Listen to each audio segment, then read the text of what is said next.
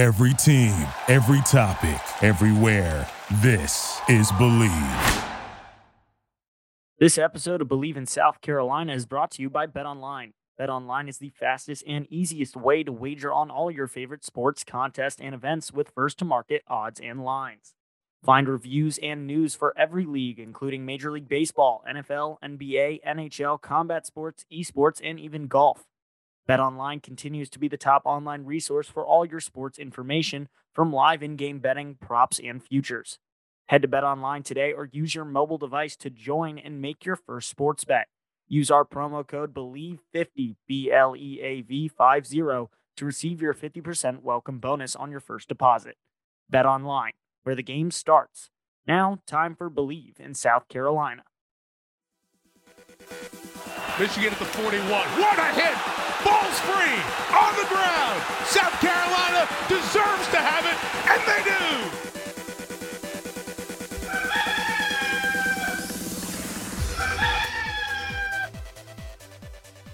Welcome into another edition of Bleav in South Carolina. It is the bye week, but there's still plenty of football to be discussed here as South Carolina gears up for the second half of their schedule next week.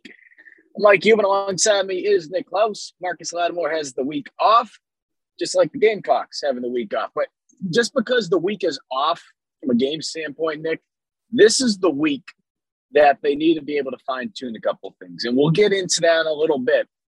But all, all things considered, after starting the year off one and two, after the struggles they had from an offensive standpoint, despite what we mentioned on this show, going all the way back to the summer, that they would have their growing pains, they had to go out there and do it.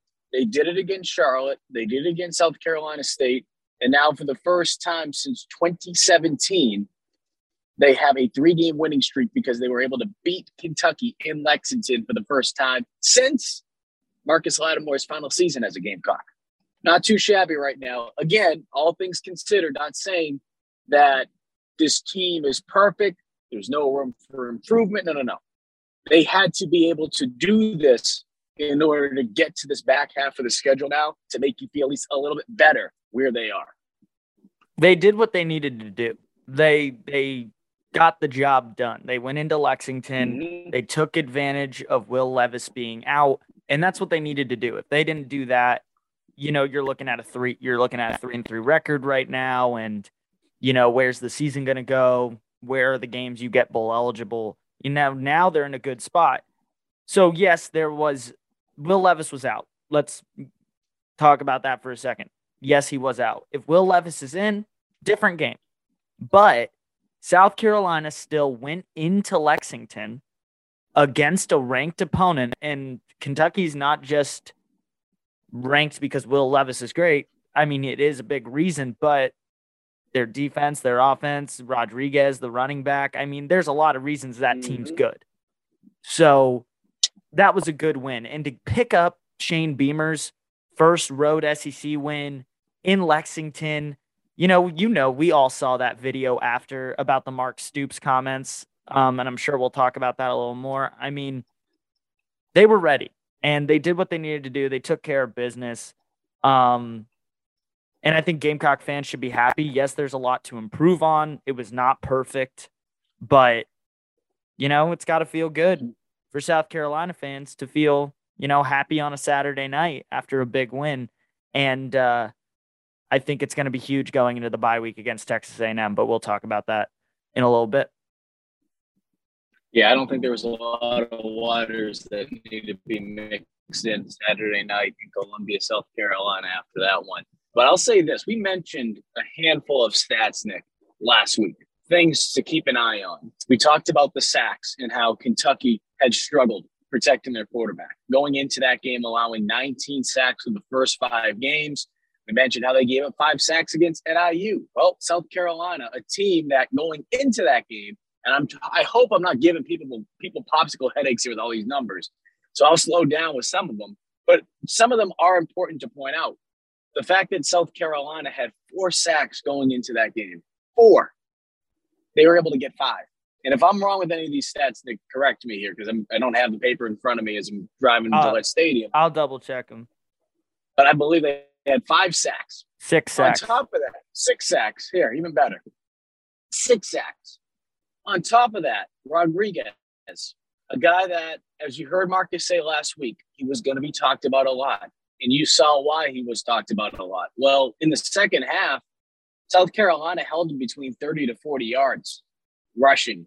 Chris Rodriguez, that is. After having a pretty good start offensively in the first half, they were able to contain him.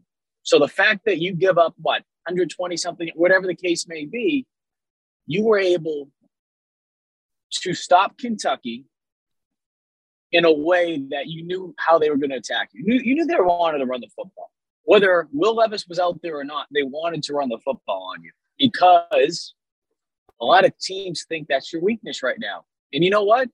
still is. It still is. So again, like you mentioned, Nick, they did exactly what they needed to do two weeks ago, this past weekend. They did exactly what they needed to do. And to see when this team starts to get a little healthier on defense, right?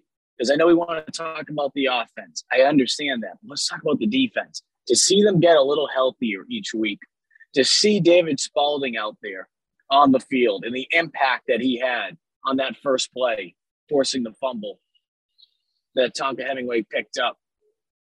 To be able to see that, to be able to see that was huge. It was massive.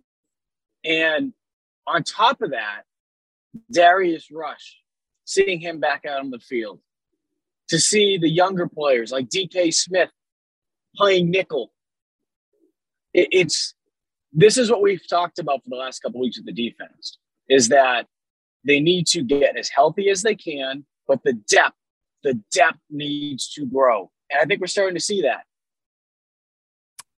Yeah, I think I think we're definitely starting to see that. And it's funny how we talked about Darius Rush last episode and his impact and how it could change. And I'm watching the game and I'm just like, oh, thank God we have him back. Because he does. He makes an impact. He's he's a playmaker and Spaulding, you know, had uh, forcing the fumble on the first play, like you mentioned. Also, um, believe had an interception in there too. Um, I'm just double checking my stat. Yeah, he did. And uh, so the defense stepped up. You were 100% right. Stopping the run is still the weakness. 100%. They're still going to go at it. You just talked about Rodriguez and how he did, how you know, they were able to silence him in the second half. He still finished with 126 yards rushing. Just a just another day in the office. That's fine. I mean, Marshawn Lloyd had a great game and he ran for 110, same amount of carries. So it was a great running back matchup, but the weakness is still stopping the run. Every team is going to try and run the ball on you, and you have to prove to them you can stop it. I want to say another thing whether it's offense or defense starting the game well, that was a huge difference in this Kentucky game. Every game you've watched prior to this one, it's, uh, I mean, Charlotte, even Char- Charlotte started slow. South Carolina State was a little more, you know, South Carolina's game the whole time. Georgia obviously started very slow. Arkansas started very slow. This was a game where South Carolina came out from the beginning. Mm-hmm. Literally, from the first drive, they came to play and they showed it and they had energy and motivation and, you know, the confidence from that first play. And it took them the rest of the game. And you can tell they're just playing better. It looks like they're up, their heads are up, they're ready, they know what they're capable of, and the whole demeanor is different. And so I think that's just so important for the rest of the season for them to stay dialed in and start the games well. You know, come out with some tenacity, aggression, be ready to play. That's what they need in these SEC games, especially with an SEC schedule like they have. So I was extremely happy to see them come out right out of the gate and they're ready to play. They're ready to play with Kentucky well, and show that they the can though, they can do it. Here's the thing though, right? The offense I don't want to say it stunk in the first half. Was it great? No. And the reason why I don't want to say it stunk is because the defense they were going up against was ranked the 20th top defense in FBS going into that game. Mhm. So, and here's the challenging part. Here's the challenging part. I'm not saying this for everybody, but here's the challenging part. If you're not a fan of Marcus Satterfield, if you're not a fan of the offensive system, the scheme, maybe you're not a fan of Spencer Rattler, as crazy as that sounds. I've seen some people out on our message board. I've seen some people, whether it be on our post game show, I've, I've seen it. Okay. Think about that. And this is their era.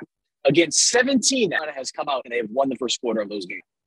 So six times, that's the secret. That's this 20, 25, 30, as we mentioned last week. As we mentioned before in the past, the people kind of chuckled at when he said we're a pretty good fourth quarter team. Even go back to last season.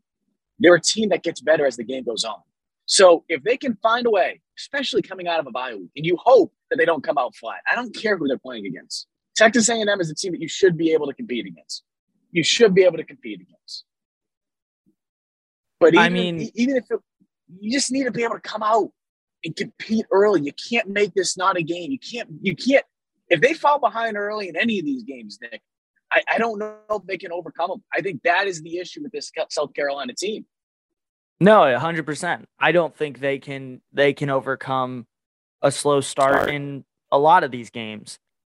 Um, and the thing, the good thing is, what is in favor of South Carolina is going the fact that they get this Kentucky win. That's such a confidence booster and feels so good. Um, and then they go into the bye week.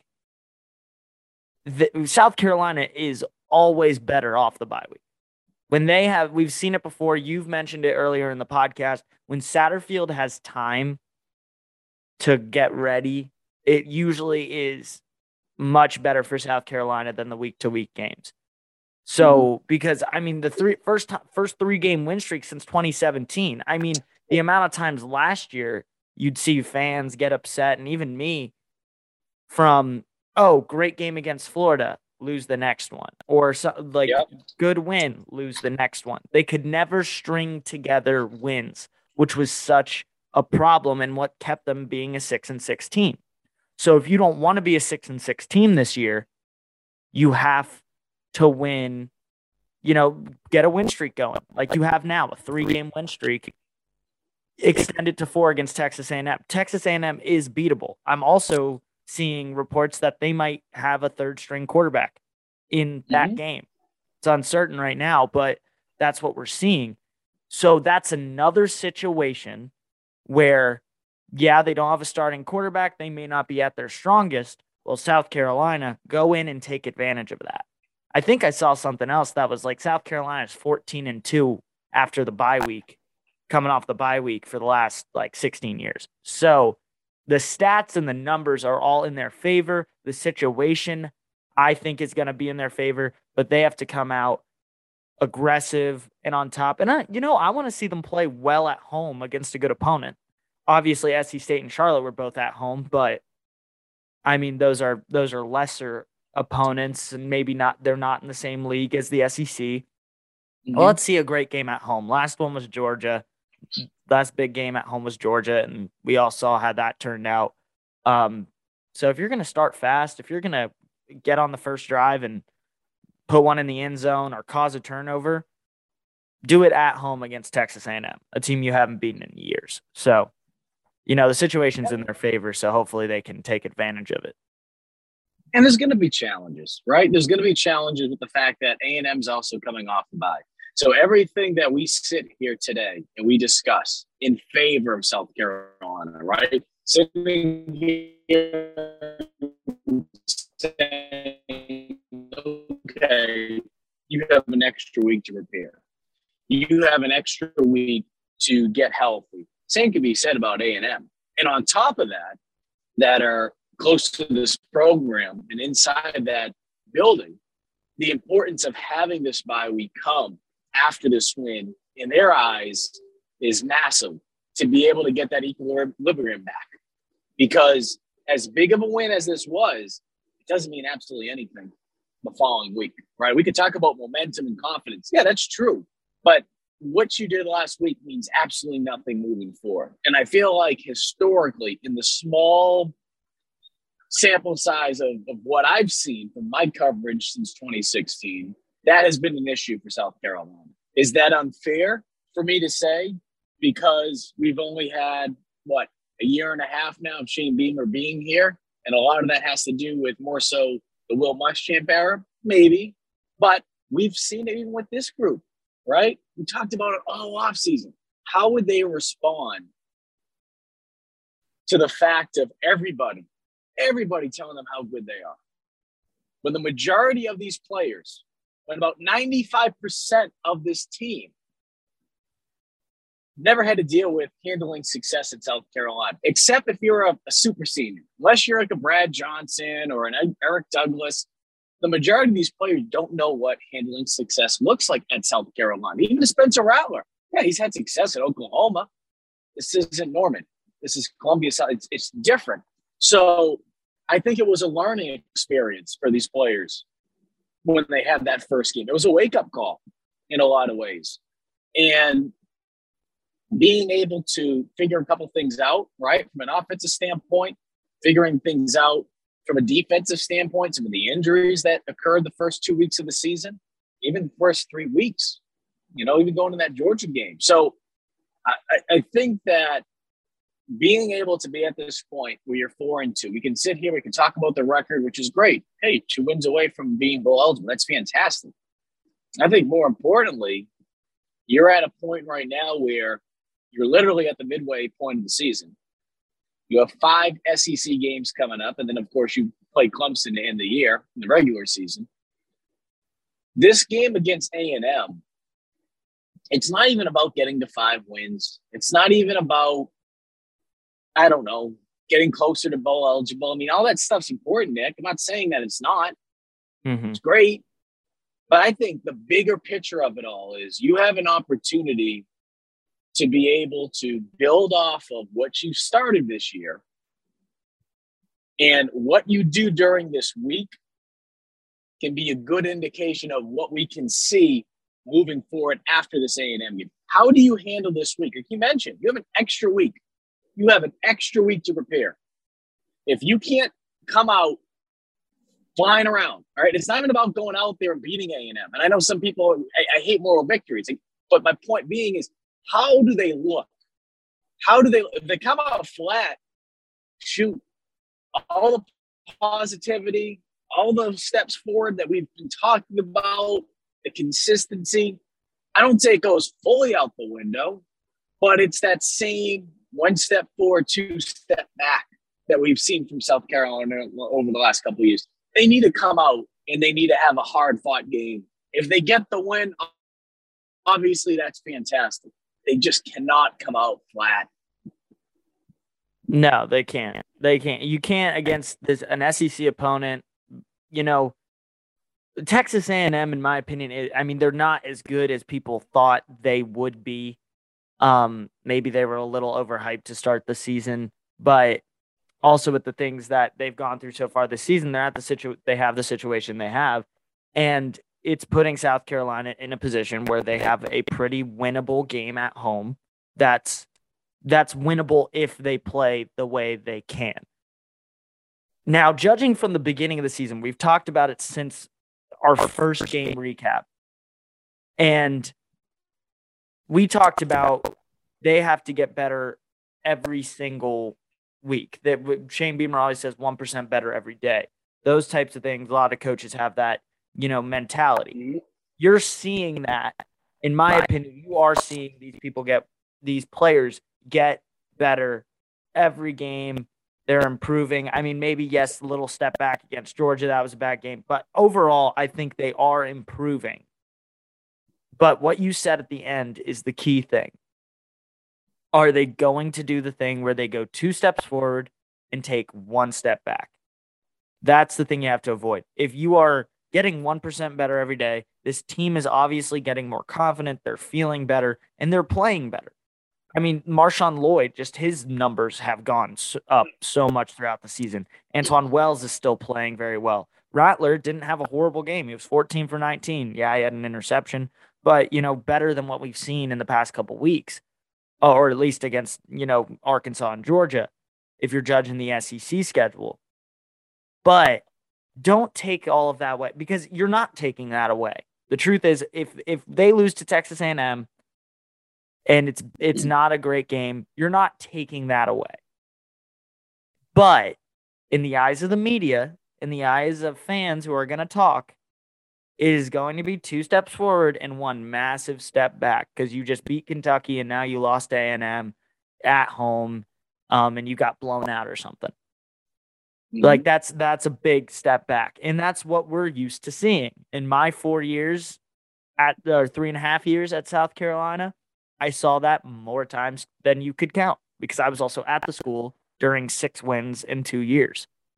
So they can't take the massive step backwards. If they want to kind we are talking about handling success at South Carolina. And yeah, they're learning to handle success, but you're still 4 and 2. You did something big last week. But in a week from now, when they play or in a week from Saturday when they play A&M, nothing they did against Kentucky will be talked about. Yes, we'll know about it and we'll think about it and as people who cover the Gamecocks and like the Gamecocks, we know about it and we think about how big it was for them to get that win. But fans are going to see four and three. They lost to A and M. Oh, now we're struggling to get to six and six again because of our schedule. Um, mm-hmm. so the big, I think you nailed it on the he- uh, head. I mean, you can't take a massive step back. Show that this team is different. Show that this isn't the South Carolina teams of the past that we've seen win a game and then drop one and not be able to string a few wins together that make those great seasons. Um, and that's what they got to do against Texas A&M. They got the week off to do it to get ready. So keep getting better this week, you know, and we could see an even even better South Carolina team playing A&M. So how do you do that? We mentioned some of those things before, right? Being able to come out, putting yourself in a situation where the game is competitive early. Mentioning that stat, five and one when South Carolina outscores their opponent in the first quarter against FBS teams. Of course, that's huge. I think what this week needs to be about more than anything outside of the obvious, which is getting healthy, from an offensive standpoint, it's about being able to ask yourself, Marcus Satterfield, to ask yourself, Shane Beamer, to ask yourself as an offense, what do we need to do to continue to put ourselves in the best situation to succeed? As simple as a question as that is, that's honestly the God's honest truth. I feel like going into this season, based on what we heard from Satterfield, what we heard from the coaches, what we heard from some of the players, I truly believe the goal going into this season from an offensive standpoint was to pass the football. It was to throw the ball all over the field. Now, there's multiple reasons why that hasn't flourished into maybe the success or the way that they had envisioned at the start of the season. But I think in, I think what we've also seen is we've seen them realize, hey, Marshawn's starting to look like the Marshawn that we had hoped he would look like when he arrived here freshman year. And of course, this coaching oh, yeah. staff wasn't here by then, but you guys get the point. He's starting to he, he that, that knee injury is well behind him. He's not thinking about it. And we talked at nauseum, ad nauseum about that all offseason. Uh, we've heard from Marcus himself. We talked about it on Gamecock Central. We had Marshawn himself talk with us during Garnet Trust interviews being able to run the football in the manner in which they are running, you need to be able to adjust your offense to that. You need to cater to that. You need to find ways to play off your run. And as we mentioned last week, as as Marcus mentioned, Nick, right?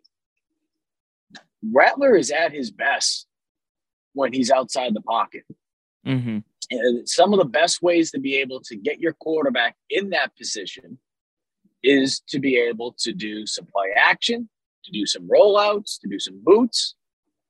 And when you have a successful run game, that's only going to help that part of it that much more. I feel like we have seen it a little bit more as the season's gone on. I feel like we're starting to see Rattler get outside the pocket a little bit more. If people want to complain about the offensive line, and I've said this before, it's not like there's all Americans across the board. What the hell are you watching? Really? What the hell are you watching? Are you just getting clips from message boards from last year at the start of the season or tweets and just recycling them? Because if you do think that, I don't know what the hell to tell you. Gwyn was named an offensive player of the week for the conference last week. And I can tell you right now, that doesn't happen if the offensive line as a whole, as a whole, looks like trash. It doesn't happen. So while, yes, it is an individual award, he would not be recognized if the offensive line as a whole had a terrible game. They are making improvements. So I don't want to hear anyone talk about how the offensive line is off. No, stop it. Offensive line, again, not saying that they're the greatest thing since the friggin', you know, the greatest show on turf with the Rams back in 99. I'm not saying that. But what I'm saying is find something else to complain about. And I think some people that are tired of this offense, Nick, because look, they're going to go into this bye week. They'll make some wrinkles. They'll make some adjustments. They might do some of the things that we're talking about right now. But if you're expecting to be what it is, it's going to be what it is. But man, can you find that? I'm not saying that they're not. I mean, they could come out and they could lay an egg against A&M, but that's not the issue right now. That's not the issue. The issue more than anything is just freaking executing some of the plays. Even that Rattler short pass to Juju in that third down situation, Nick.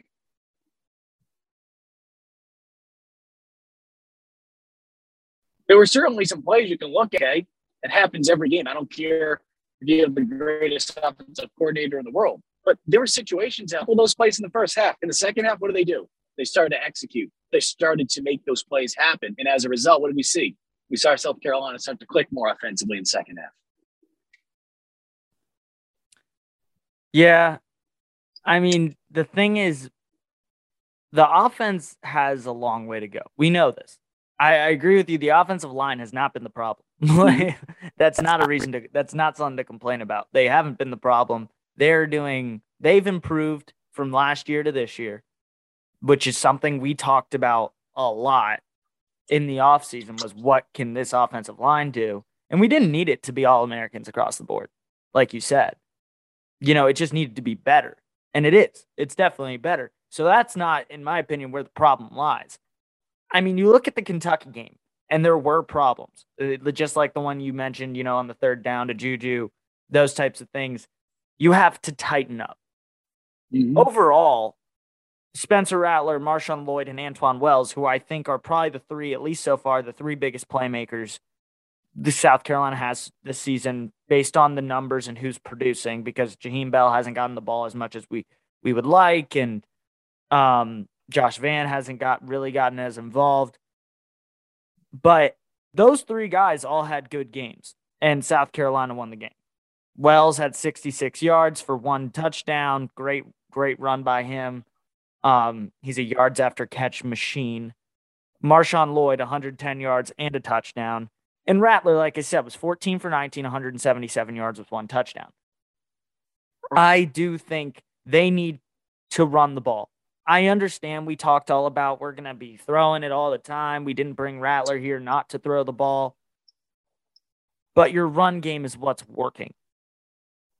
And if the run game works, like we've said before, and like you'll hear every probably every analyst say on ESPN when you're watching the game, they run the ball well.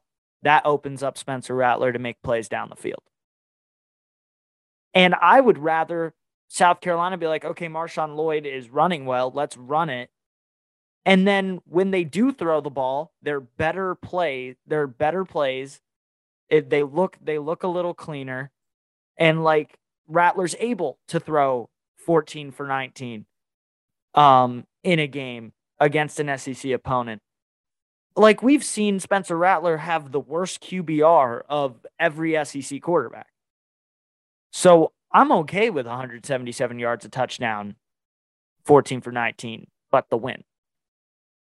If Marshawn Lloyd can run over 100 yards, which I believe he can because he's just like we've talked about so many times, he is a beast and he's probably the best player South Carolina has right now on offense on the on that side of the ball.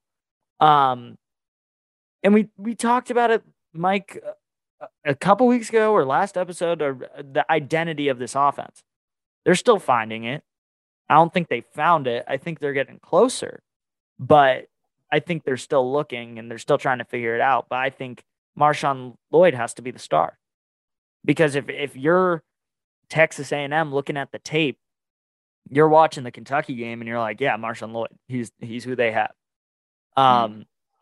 And so their goal is going to be stop Marshawn Lloyd. So if Marsh let Marshawn run it, see if he can have success again. And if he does, that opens up Rattler um, to throw the ball downfield and get out of the pocket and throw where he's comfortable and and make this offense move move better. And uh, you know, I'm gonna say it every week. Jaheim just needs to touch the ball more, make some plays, but um, want to see him get more involved. Josh, Josh Vann definitely was more involved against Kentucky, so that was that was nice to see. Um, but yeah, I mean the offense has improved. It was nice watching them against Kentucky because you're not banging your head against a table every five seconds watching them play. Uh, so that was nice. And also, South Carolina fans, you know, we got to go home happy on a Saturday night. So overall, taking that 100%. But things need to tighten up and get better every single day and get better every game. And if they continue to do that, I mean, four and two is a, a good start. One other player I would add to that trio is Jalen Brooks. And he's been a lot oh, of fun to yes, watch this year. Yes. Uh-huh. He has been, I think, even better than advertised when he first arrived at South Carolina, coming from Wingate. So, look, being away from the game for about a year, dealing with some personal personal issues, um, having him back, I don't think a lot of people, at least on the outside, expected much from him. Just because it wasn't like he, it wasn't like the guy stunk when he was here before but the production wasn't there consistently. So to be able to see him go out there and play at the level that he's been playing has just been absolutely incredible. And it just goes to show how mentally tough the kid is too. But I mean, I think sorry to cut you off. I just want to say before this season, he had 281 yards total in his career. Mm-hmm. He has 335 through. Does it say how many games, Nick? Just reminding games. people. Mm-hmm. Um, I don't see the games. I see receptions. He had 25 receptions in those two years for 281 yards. This year, he has 20 receptions for 335 yards. And the way that South Carolina has started to use him too. Look, and I, and I get it. Okay, we've mentioned it before. Whether it be Jaheim Bell, whether it be Josh Vann, whether it be some of these players, I understand. This isn't a shot necessarily at you, Nick, because I do agree. Jaheim Bell especially needs to be able to get the ball. He's too talented not to. And that's not to say Josh Vann isn't or some of these other players aren't, but at the same time, too, it's just like, look, if you're going to be running the football, there's going to be a lot of 12 personnel. Sometimes there's even going to be 13 personnel. Um, we've seen out there. We've seen sometimes with two running backs in the backfield. So it's going to take a receiver away sometimes. You're not going to have as many receivers on the field. So that's number one. Number two, and I've said this before, and I've gone back and I've watched it, and it's not even just necessarily one or two players. There's been multiple times where guys just aren't getting open. Mm-hmm. Guys aren't getting open downfield. And I think that's the part that's been frustrating for Rattler. I don't want to necessarily put words in his mouth because he sees the game totally differently from, from how I'm viewing it. Um, even if I'm watching on the 22, he sees the game much different. So I, I bring that up because as much as we keep talking about, okay, keep running the football, get Rattler outside the pocket, get the ball to this guy, get the ball to that guy. some of these guys need to take it upon themselves to say, you know what, I got to get freaking open. Mm-hmm. I got to get open. We mentioned it before from a defensive standpoint, how I think it's got better. I think it's got better. Can always get better. I think against Kentucky, especially in the first half, they struggled with it again.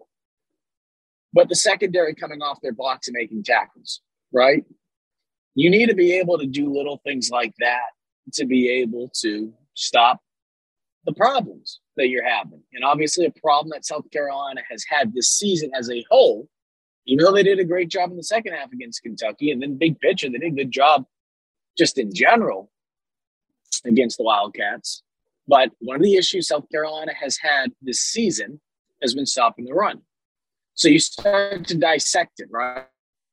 Because it's real easy to be like, oh, you got to stop the run. Oh, well, you got to tackle. But sometimes it's a little deeper than that. Sometimes a little bit deeper than, you know, the defensive linemen need to get off. And they're bouncing the running back to the outside. Guys need to make tackles on the perimeter. So when you flip that, now we're talking from an offensive standpoint. Why is the offense having the type of success that you would like to see them have consistently in the passing game? And I think the first thing that naturally people are going to go to is the play calling. Okay, I get that. Totally understand that. But it's not always just play calling. It's not always the play calling. And when we're talking about execution, it's okay to talk about players need to do a little bit more. That's mm-hmm. not to say that the coaches don't deserve any blame. Of course they do when things aren't going well. Shoot, even when things are going well, it's okay to be critical of coaches. It's okay. But it's also okay to be critical of the players. I mean, shoot, I, I understand this from covering the SEC this year, from covering the NFL this season for me, right? I understand there's going to be things that you're not going to necessarily say from a college standpoint covering covering teams like you would if you're covering the NFL. But it's okay to be critical when players need to do a little bit more. It's okay. It's the SEC. They know what they signed up for. Mm-hmm. And we're not even here bashing and shitting on individual players. It's not what we're doing. What we're saying is, as a whole, as a whole, you need to start helping out Rattler. You need to start helping yourself out more. If you want more touches, get friggin' open. Mm-hmm. Get open. And I know it's not as simple as that for every player, but as a whole, based on what I've seen over the last couple weeks, they need to do a better job and consistently doing a better job of that because there have been moments, there has been spurts where they have done it, Nick. There's been times certainly where I will use Jaheim for example, where Jaheim has been open and Rattler hasn't found him. But I think we are talking about that rapport that relationship between the quarterback and his wide receivers, the relationship the quarterback has just as a whole with the offense. Because we talked about it at the beginning of the year with that internal clock that you have as a quarterback, when to step up in the pocket, when to get out of the pocket, and how the first three games it was difficult for Rattler because, well, he was still trying to figure out his teammates. And then you go from playing a team in Georgia State week one to playing Arkansas week two to playing arguably the best defense, if not one of the best defenses in the country in Georgia week three, there was just no time for him to, to really adapt to that. So we're mm-hmm. starting to see that now. We're starting to see that now. You have this extra week now. You need to be able to get on the same page. You need to get on the same page. And if they can, Nick, if they can, they have the talent to be able to do some special things in this back half of the schedule. But as we mentioned before, it starts this week against A and M. Again, they have an extra week. You have an extra week. Forget the fact that let them worry about them. You worry about yourself. You have to, have to, have to, have to come out swinging in this game. And if you can get something clicking from an offensive standpoint, man, it could be very, very, very, very interesting to watch South Carolina over these last couple months of the season if they're able to get things going early against the Aggies come October 22nd. And yeah, that that's true. And I want to before we wrap this up, we're doing a shorter um episode today, but I do want to say I, you know, I talked about like you we just went on about um Jaheim Bell touching the ball, and you know some guys need to get more involved, like Josh Vann, and when I say that, I do agree with you, Mike. You know, players have to step up. There, I'm not blaming Jaheim Bell when I say he needs to get the ball more. I'm not blaming Coach Satterfield when I say that. I'm not blaming Rattler. I'm just seeing something. And the reason I say it is because when you've seen Jaheim Bell do what we've seen him do and the caliber of player we know he is, it's just kind of like no brainer. That guy should have the ball in his hands.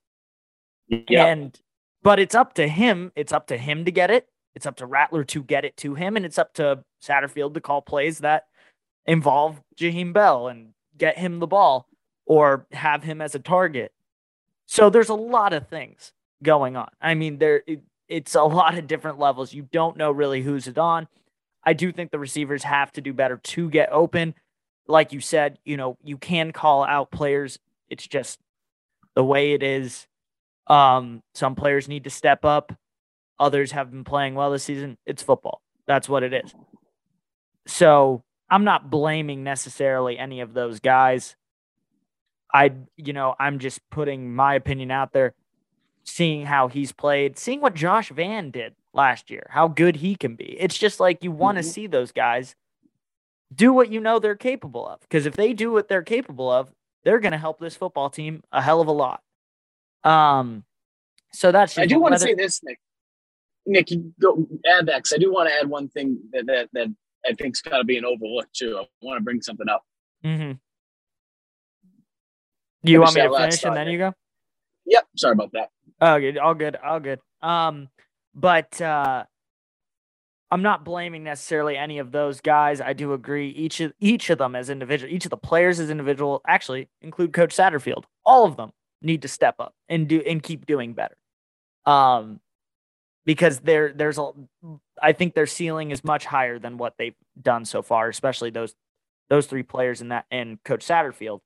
Um, but they're getting better. They're I mean Rattler's gotten better. Coach Satterfield, the play calling, in my opinion, has been better. Um, whether you dislike it or like it, and that's your your own thing. Um, and so, you know, they'll continue to improve. But I just want to say I'm not necessarily blaming any of them or going after the player, but or going after the coach. You know, I don't know if it's play calling, Rattler's decision making. It's probably a mix of all three. That's that's really what I'm saying. It's probably a mix of all three, a lot of miscommunication. Um and you know, they'll tighten that up as the season goes on, hopefully.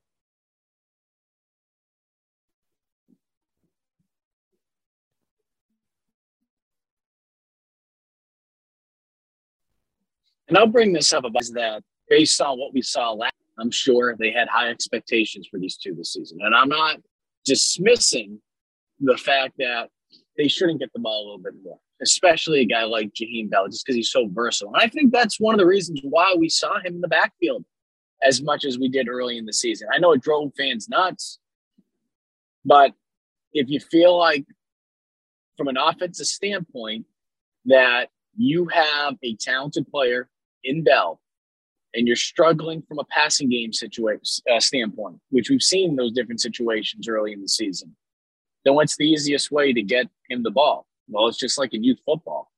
You see hand usually the most athletic and hand it to him. So that doesn't mean it's always going to work, but I understand why people get frustrated by it. But when you try to figure out, you start pulling the layers back of what where South Carolina's offense was to start the season, there were issues. There were issues still from a I don't want to say from an offensive line standpoint, but with the offensive line gelling with Rattler. I think that's a better way to put it. But I do think when we talk about numbers, right? We talk about receptions, yardage, touchdown, whatever the hell you want to talk about. You're going to see some of these things again for a guy like maybe Jaheim Bell, for a guy like Josh Vann, or whoever the hell you want to insert, insert name here. You're going to see some of those numbers drop when you have a guy like Marshawn Lloyd doing things that a year ago South Carolina just didn't have. They didn't have a running back that was, I don't want to say capable, because certainly Kevin Harris was capable. He was just dealing with back injuries to start the year. But they didn't have a running back that was doing what he's doing right now. They just didn't. That's not an opinion. That's that's a fact. So how you adjust as the season goes on is huge when you're talking about good coaching. And I feel like we've seen that with Satterfield over the last couple weeks. I feel like we're starting to see him adjust to the strengths of the offense and the strengths of his players. That doesn't mean there aren't things that that he's going out there that maybe at times he's trying to force, they're trying to do, or maybe it's not the right time to do it. But I feel like we're starting to see an identity, and I hate using that phrase because it's such a easy phrase to say. Starting to see an identity with this offense, and this the identity of this offense is a team that wants to be able to run first and open up the passing game through it. Mm-hmm. Hey, Matt, how you doing? And that's that's definitely what they want to do. Um, and I'm glad to see. I know you said you don't like the identity thing, but I'm glad to see they have one. I mean, we've been going all season and it's like what is it? What are they trying to do? And you just don't know and and it's just been it's hard to it was hard to watch at times but i think the kind of theme of this episode overall and going into the bye week you know is improvement. We're seeing every level improve. Every both sides of the ball are getting better. Players are getting better. You're seeing satterfield's play calling get a little bit better. Um like you said, sometimes, you know, it doesn't look like the right play, maybe not at the right time, you know, but that that happens. The truth is, I mean, South Carolina is never going to play the perfect football game. If you're waiting for that, it's never going to happen. It's just not like, in maybe in a couple years, but I mean, even Georgia makes mistakes, even Alabama makes mistakes. Um, so we're never going to see a perfect football game. So I think the theme is just after Kentucky, keep on improving the way you have this season, rest up, get some players healthy, and you know have go into Willie be ready to play and try and get another SEC win. And I think that's uh, hopefully what South Carolina is going to do. But yeah, I think the theme for the most part is improvement. Keep improving. That's all you can do right now. It's that's honestly what it comes down to. As cliche as it sounds, as you know, I'm sure there'd be people that would say, "Well, I want, I want to see more. I want to hear more. I get that. But right now, this is who you are. This is where you're at. And for the most part, for the most part, I feel like South Carolina has done what we expected them to be able to do up to this point. I mean, we talked about it before the season, Nick, right? You want to look at it from a win loss standpoint. I wanted to see South Carolina be able to get, you know, seven, eight wins this year. Mm-hmm. I felt like it was realistic. I felt like it was realistic with this group. And now we've seen them get to a point now where they're four and two. You're looking at the back half of the schedule, and this is like the only time I'm going to do this, unless we get to it towards the end of the season and South Carolina needs a win or two to become bowl eligible.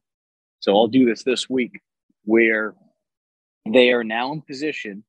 When you look at it, right, Vandy, Missouri, even A and M, a banged up A and M team Florida, you have opportunities to go out there and win at least three of these games to end oh, the yeah. season to get to seven wins.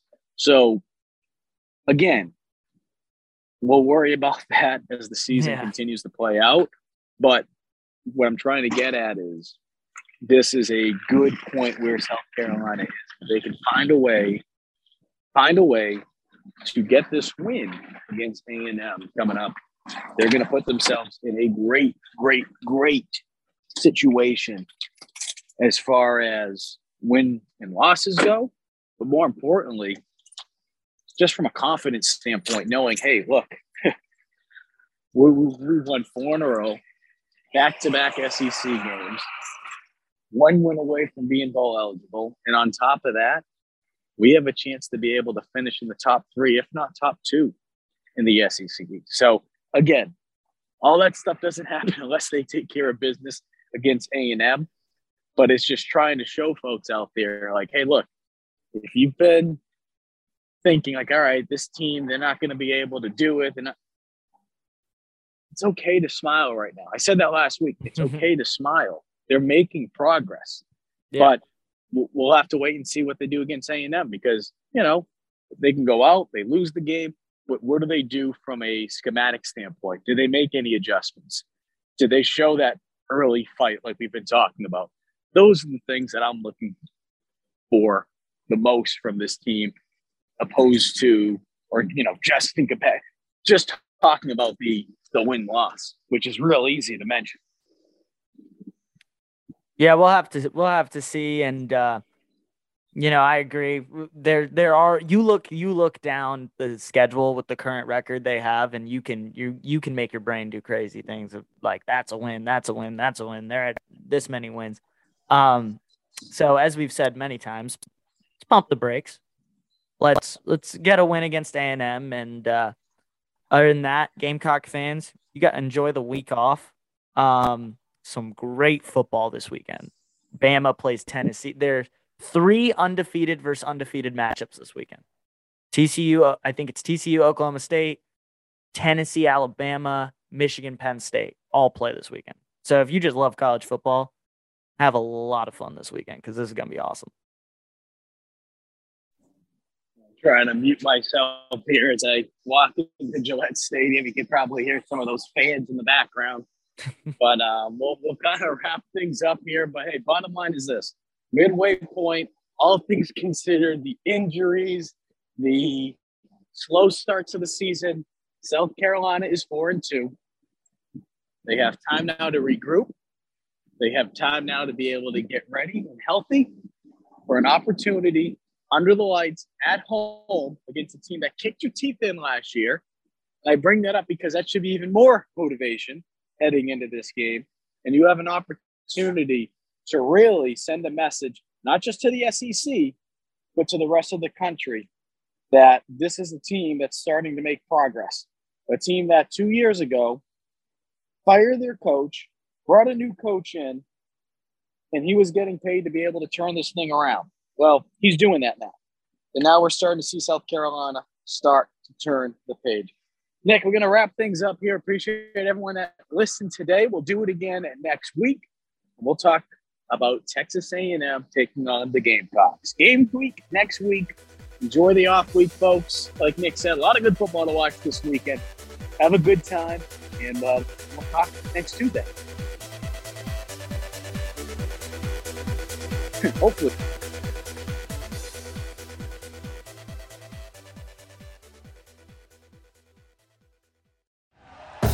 Thank you for listening to Bleav. You can show support to your host by subscribing to the show and giving us a five star rating on your preferred platform. Check us out at Bleav.com and search for B L E A V on YouTube.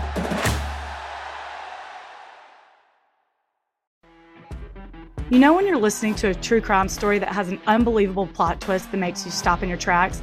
That's what our podcast, People Are the Worst, brings you with each episode. I'm Rachel. And I'm Rebecca. We're identical twins who love true crime cases that make you say, didn't see that coming, and we hate the people responsible for them.